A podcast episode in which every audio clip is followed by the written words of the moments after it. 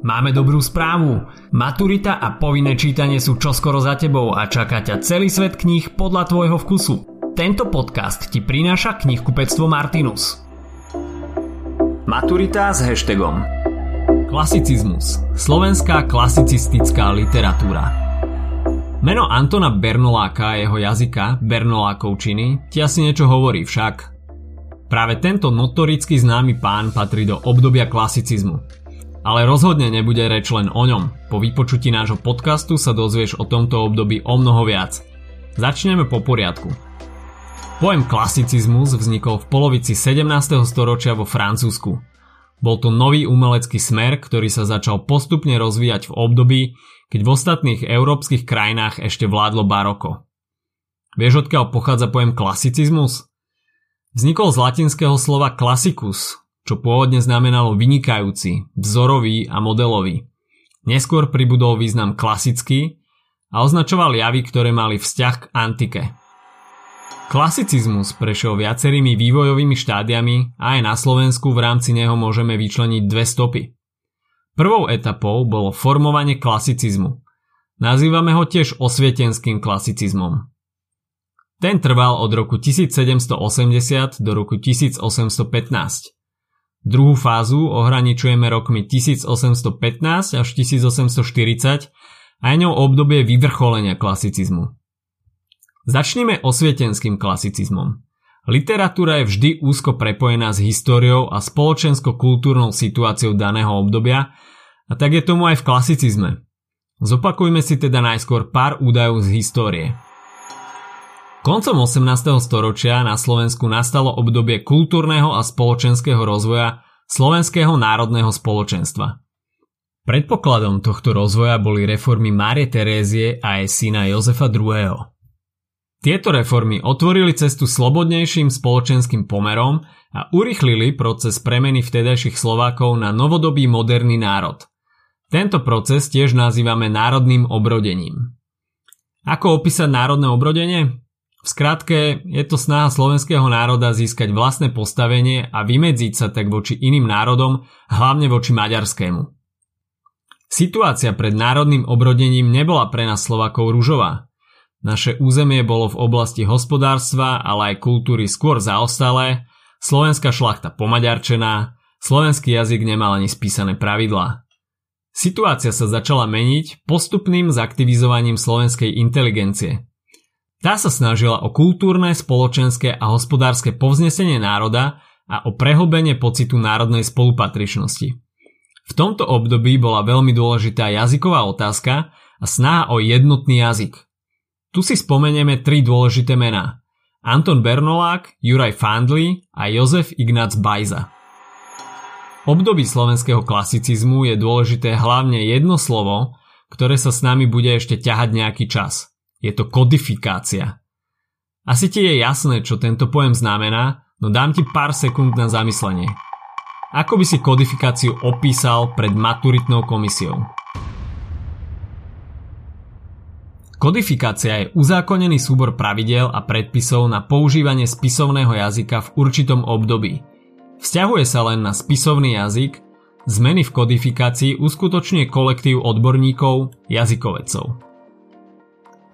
Práve v súvislosti s kodifikáciou si zapamätaj Antona Bernoláka.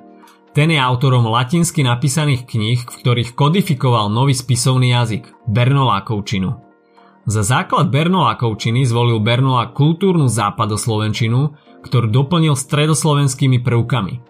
Napísal publikáciu Jazykovedno-kritická rozprava o slovenských písmenách, ktorá mala pravopisnú prílohu ortografia – Opísal a zdôvodnil v nej grafickú a pravopisnú podobu Bernolákovčiny. Gramatickú stavbu Bernolákovčiny vysvetlil v knihách Gramatika Slavika a Etymológia slovenských slov. Slovnú zásobu zas uviedol v 6 zväzkovom slovníku Slovár slovenský, česko, latinsko, nemecko, uherský. Ten však vyšiel až po jeho smrti.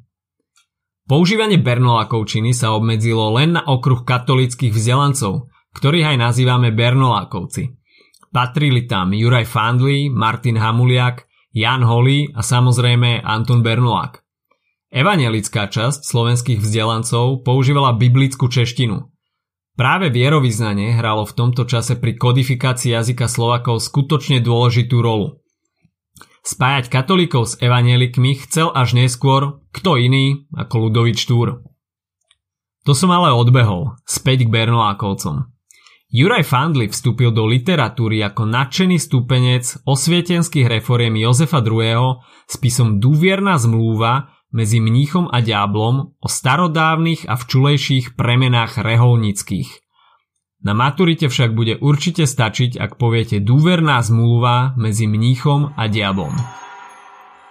Dúverná zmluva bolo prvé väčšie literárne dielo napísané a vydané v Bernolákovčine a prakticky uviedlo nový spisovný jazyk do života. Dielo je napísané ako dialog medzi pokrokovo zmýšľajúcim diablom Titinilom a konzervatívnym mnichom Atanáziom, ktorý prišiel kvôli jozefínskym reformám o pohodlný život v kláštore. Fandli v tomto diele ostro kritizuje žobravé rády, ktoré zneužívali poverčivosť ľudí. Nepáčilo sa mu bohatstvo kláštorov, mnisi boli podľa neho spoločnosti na príťaž. Jeho dielo preto samozrejme vzbudilo veľký ohlas a nesúhlas v konzervatívnych cirkevných kruhoch – Fandli je tiež autorom rôznych ľudovýchovných spisov, ktoré boli určené širokým ľudovým vrstvám. V nich nabadal ľudí, aby rozumne obrábali pôdu a múdro využívali dary prírody. Patria sem diela ako pilní domajší a polní hospodár či zelinkár. Fandli písal aj básne. Jedna z jeho z najznámejších je idylická báseň Prátelské porozumení, ktorá je oslavou Fandliho rodného kraja a prírody. Jozef Ignác Bajza je známy hlavne románom René mládenca príhody a skúsenosti. Tento román má dve časti.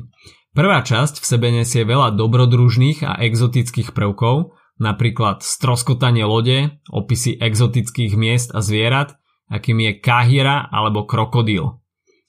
Príbeh sa sústreďuje okolo cesty kupeckého syna Reného a jeho sprievodcu Fanstifuta z Benátok do Tripolisu.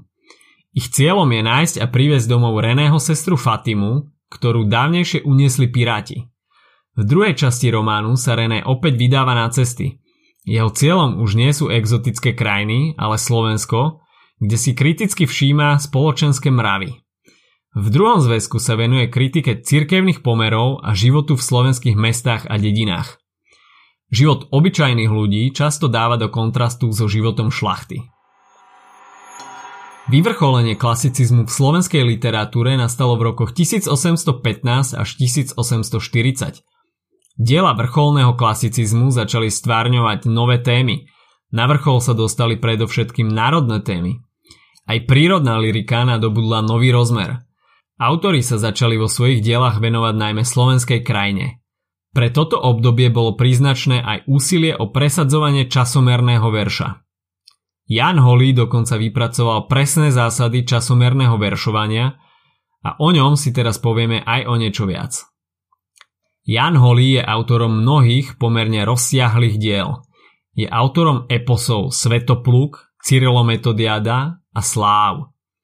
Práve Cyrilometodiada a Sláv zobrazujú už spomínanú národnú tematiku. V Cyrilometodiade opísal činnosť Cyrila a Metoda na Veľkej Morave a vyzdvihoval v ňom ich úlohu v šírení kresťanstva. V epose Sláv zase zobrazil fiktívny príbeh o panovníkovi mierumilovného národa Tatrancov, Slávovi, ktorý sa vyznamenal počas bojov s národom Čudov, ktorí vtrhli do jeho krajiny. Dôležitým holého dielom sú Selanky. Selanky pozostávajú z 21 idylických básní, v ktorých ožíva intímny svet prírody a jednoduchý pastierský život. Toľko by si mal vedieť o klasicizme v slovenskej literatúre, no a na záver si zopakujme najdôležitejšie veci.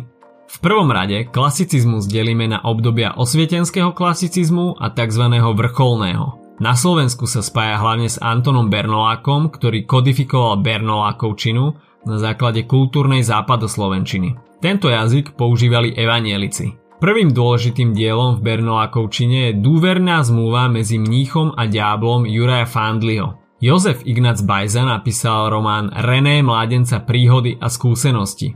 Predstaviteľom vrcholného klasicizmu je v prvom rade Jan Holý, ktorý napísal napríklad Celanky.